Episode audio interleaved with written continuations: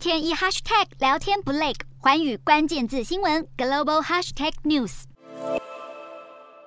欧盟下周举行高峰会，预计将决定乌克兰是否能够取得候选国地位。乌克兰总统泽伦斯基十五号向捷克国会发表演说，敦促捷克替乌克兰争取入盟机会。泽伦斯基也警告，俄罗斯不只想占领乌克兰领土，普京的野心更指向从波兰首都华沙到保加利亚首都索菲亚的广大地区。不过，泽伦斯基并没有提出相关证据。另外，俄罗斯入侵乌克兰后，芬兰和瑞典这两个北欧国家扭转数十年来军事不结盟的立场，上个月申请加入北约，但却持续遭到土耳其阻碍。根据规定，任何国家申请加入都必须得到北约三十个成员国全体一致同意。芬兰总理担心，如果二十八号在马德里举办的北约峰会前无法解决与土耳其之间的分歧，恐怕就会陷入僵局。不止乌克兰加入欧盟。和芬兰、瑞典加入北约这两大议题，欧洲迟迟无法达成共识。就连援助乌克兰武器，欧洲国家的看法也相当分歧。目前，在欧洲位于乌克兰周遭、